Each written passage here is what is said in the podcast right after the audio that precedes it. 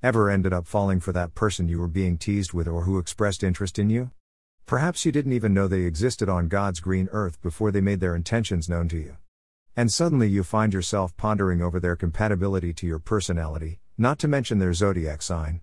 Scientists have broken it down to dopamines and whatnot, but on deeper contemplation, I believe most of the time we fall in love with people because we both love the same person, namely ourselves. They love us and we love us, hence we love someone who loves us. Confused much? Don't be, I am getting to self love. This very important aspect is oft forgotten as we get into relationships.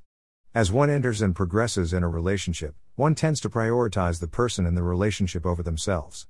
Usually, forgetting all about themselves. However, think about it for a minute your partner was attracted to you because you were you. There was something different about you, heck, you were different from your partner, which piqued their interest and spurred them on to make the first move. Hence, cultivating and maintaining interests outside of your relationship might not be such a bad idea after all. And by that I don't mean other partners. But friends or a support system outside of your partner and relationship.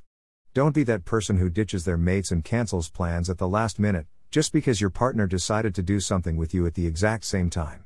Set boundaries and expectations, rules of engagement if you will, early in the relationship to avoid heartburns or hard feelings.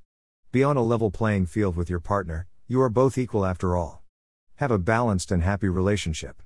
On that note, here's wishing you a happy Valentine's Day and until next week, happy adulting. Hashtag adulting. Hashtag self love, hashtag love and happiness. Hashtag self care, hashtag relationship.